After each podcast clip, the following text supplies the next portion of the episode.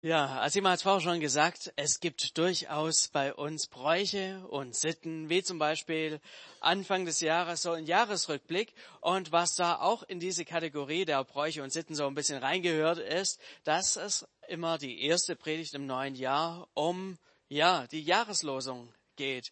Wer vielleicht noch nie was von Jahreslosung gehört hat, nein, es ist nicht nochmal irgendwie eine Sonderlosung äh, von der Fernsehlotterie oder so, sondern es ist ein Vers, aus der Bibel, der so ein Stück weit über einem ganzen Jahr auch steht. Ähm, und dieses Jahr ist es Psalm 34, Vers 15, wo es heißt, suche Frieden und jage ihm nach. In diesem Vers sind so zwei recht markante Wörter mit drin, zwei Verben, suchen und jagen. Sehr aktive Dinge. Äh, ich habe mir so überlegt, äh, suchen, jagen, äh, gibt es sonst irgendwo in meinem Leben?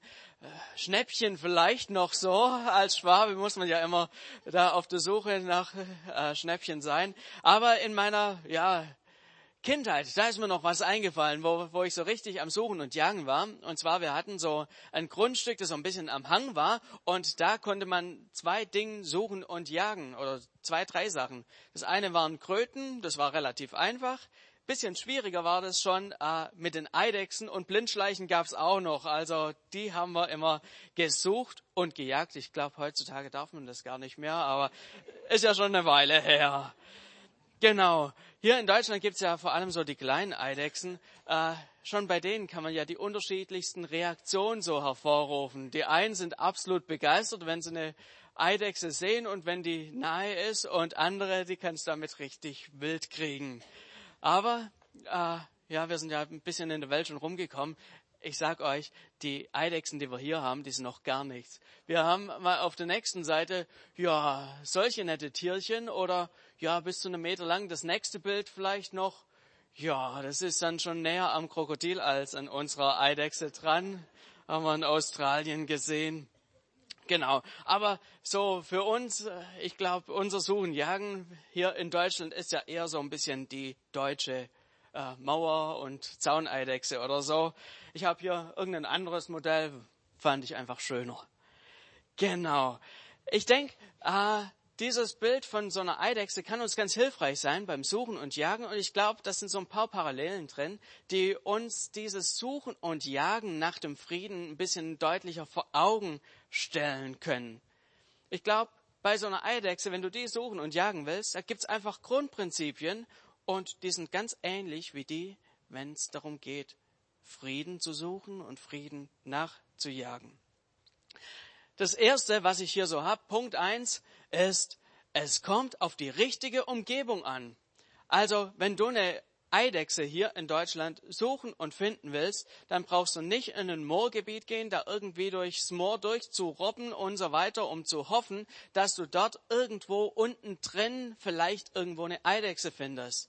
Wenn du hier in Bensheim auf der Suche nach einer Eidechse bist, gehst du am besten irgendwo in die Weinberge, da wo es die schönen warmen ähm, Mauern gibt und da kannst du mal auf die Suche gehen. Da hast du ganz ordentliche Chancen, da auch was zu finden an so einer warmen Mauer, nicht irgendwo im Sumpf. Und ich glaube, so ist es auch beim Frieden. Frieden kannst du nicht überall finden. Es gibt gewisse, ja, wie soll ich sagen, eine Grundvegetation, wo man Frieden finden kann. Und äh, es gibt einfach eine gewisse Grundlagen, da kannst du lang nach Frieden suchen, wie du willst. Du wirst keinen Frieden finden und äh, den erwischen. Was sind denn solche Grundlagen? Wo kann man Frieden finden? Beziehungsweise, ich drehe einfach mal den Spieß um. Wo brauchst du überhaupt nicht anfangen, nach Frieden zu suchen, weil es eine hoffnungslose, aussichtslose Situation ist?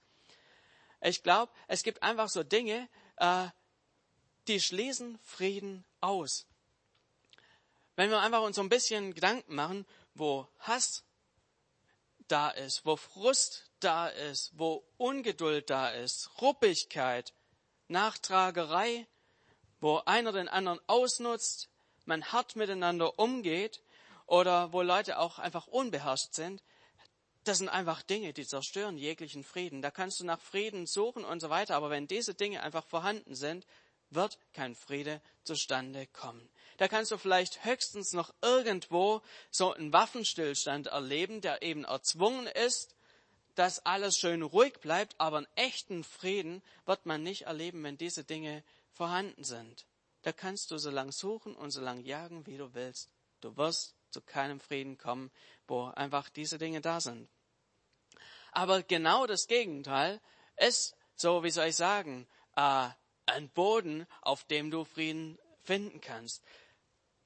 Paulus hat an die Gemeinde in, oder an die Gemeinden in Galatien den Galaterbrief geschrieben und er schreibt darin so, was der ähm, Geist Gottes tun möchte. Da heißt es in Galater 5, Vers 22, ähm, die Frucht hingegen, die der Geist Gottes hervorbringt, besteht in Liebe, Freude, Frieden, Geduld, Freundlichkeit, Güte, Treue, Rücksichtnahme und Selbstbeherrschung. Hier haben wir so einige Worte, ja, die der Heilige Geist in unserem Leben zur Entfaltung bringen möchte, die auch ein Zusammenspiel mit Frieden begünstigen. Wenn du Frieden erleben möchtest, dann ist es wichtig, dass auch, dass wir nach diesen Dingen Ausschau halten. Die sind Grundlage für Frieden. Und Jesus selber wird in der Bibel als der Friedensfürst auch ähm, bezeichnet. Und ich glaube, er ist jemand, wenn er in unserem Leben ist, möchte er Frieden reinbringen. Und er hat uns seinen Heiligen Geist gegeben, damit der uns ausrüsten kann, dass der uns stärken kann, dass der uns voranbringen kann und eben diese Dinge auch zur Entfaltung kommen. Ich möchte diesen Vers nochmal lesen. Die Frucht hingegen, die der Geist Gottes hervorbringt, besteht in Liebe, Freude, Frieden wird hier ausdrücklich auch genannt, Geduld, Freundlichkeit, Güte, Treue, Rücksichtnahme und Selbstbeherrschung. Und die Bibel fordert uns dazu heraus, dem Heiligen Geist in unserem Leben Platz zu machen.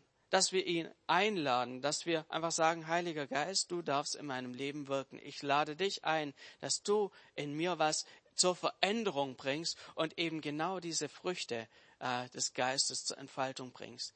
Es geht hier nicht darum, dass wir all diese Dinge aus eigener Kraft irgendwie hinbekommen müssen und uns richtig anstrengen müssen, dass es irgendwie mit ordentlich Disziplin funktioniert und wir müssen uns zusammenreißen und genauso müssen wir sein. Es heißt ja, das sind die Früchte des Geistes. Wenn wir den Heiligen Geist in unser Leben einladen, möchte er diese Dinge zur Entfaltung bringen. Und ich glaube, dann ist da einfach ein Nährboden da, wo Frieden ist. Da kannst du dann Frieden suchen und wirst Frieden finden.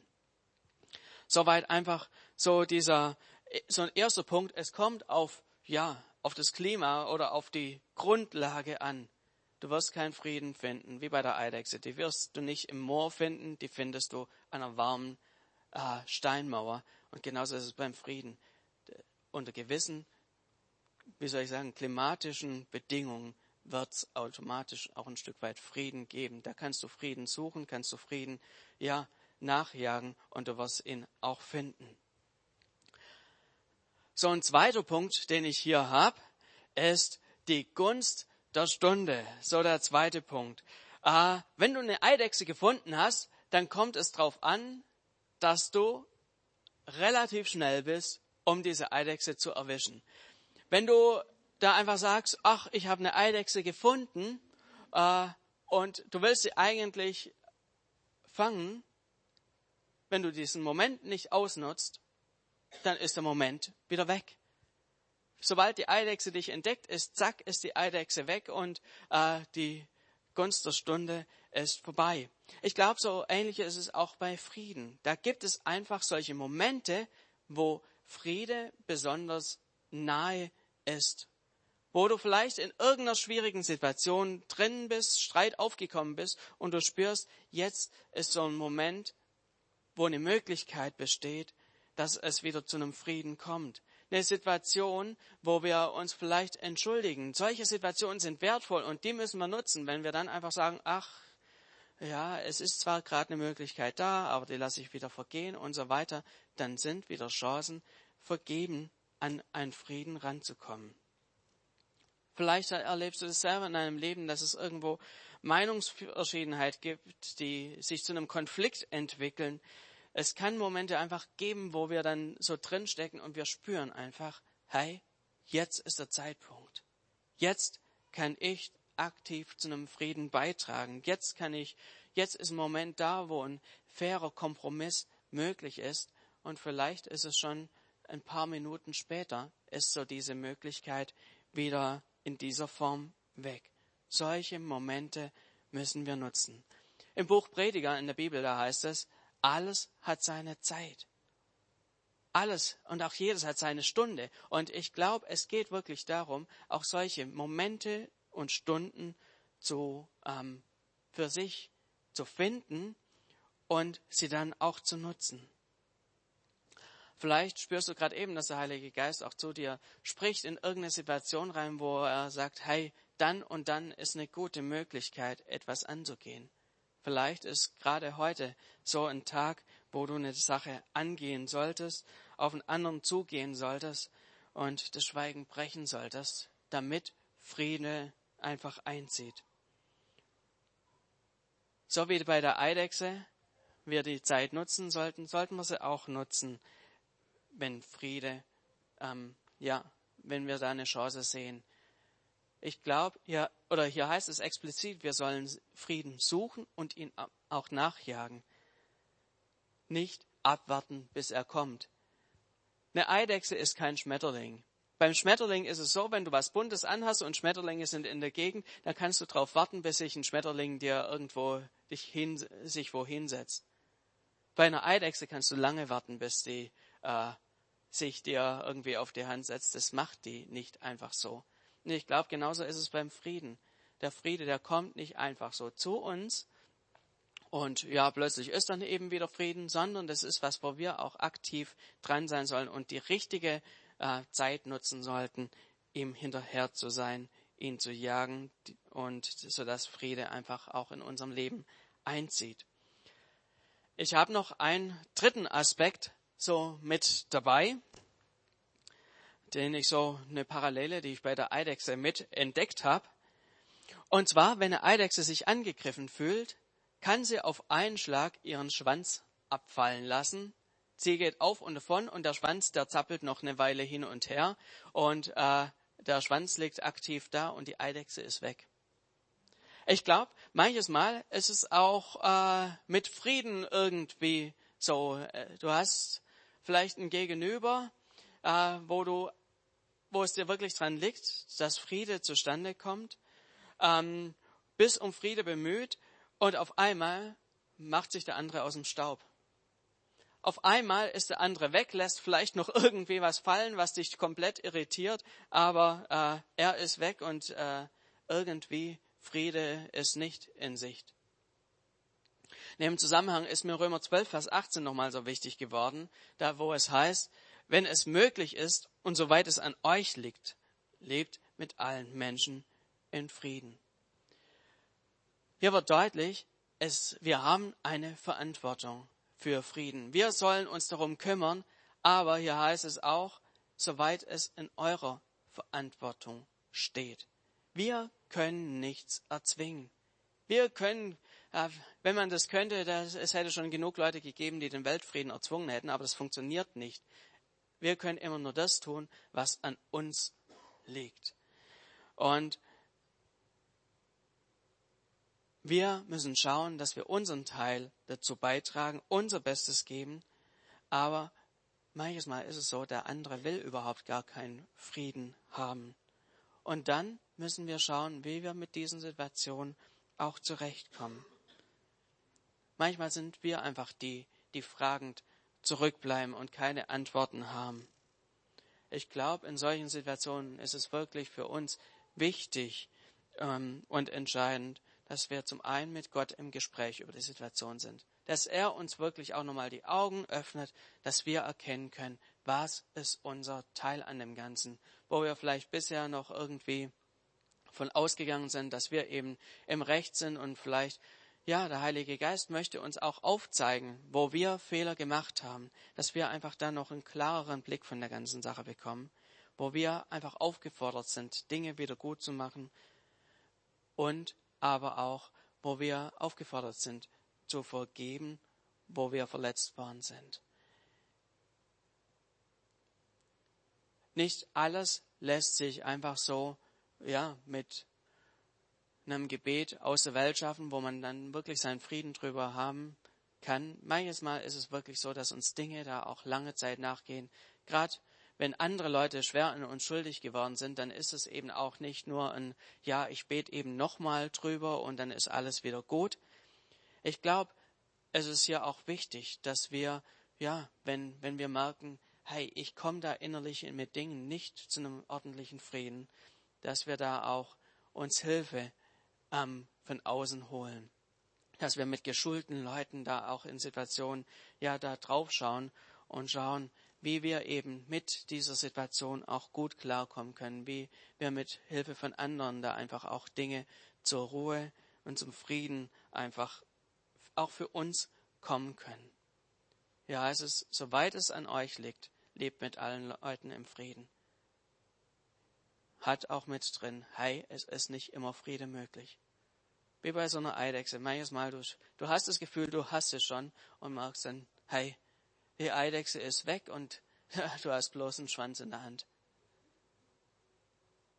Das sind solche Punkte, die mir hier so wichtig geworden sind. Ich darf schon mal das Lobpreisteam auch nach vorn bitten. Diese Jahreslosung ist für uns alle eine Aufforderung. Hier heißt es klar, suche Frieden und jage ihm nach. Das ist eine Aufgabe an uns alle. Und ich glaube, wir müssen das einfach so, diese drei Dinge vor Augen haben.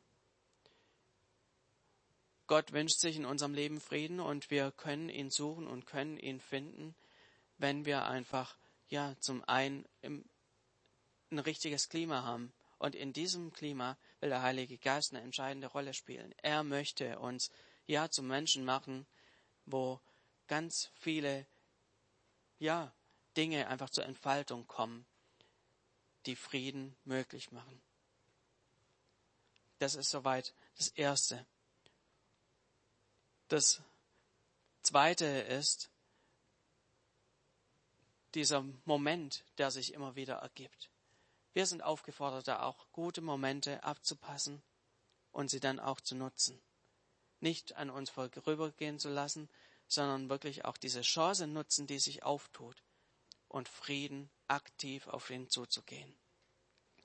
Und manches Mal ist es eben auch so, dass wir zurückbleiben mit einem irgendetwas und der andere ist längst über alle Berge.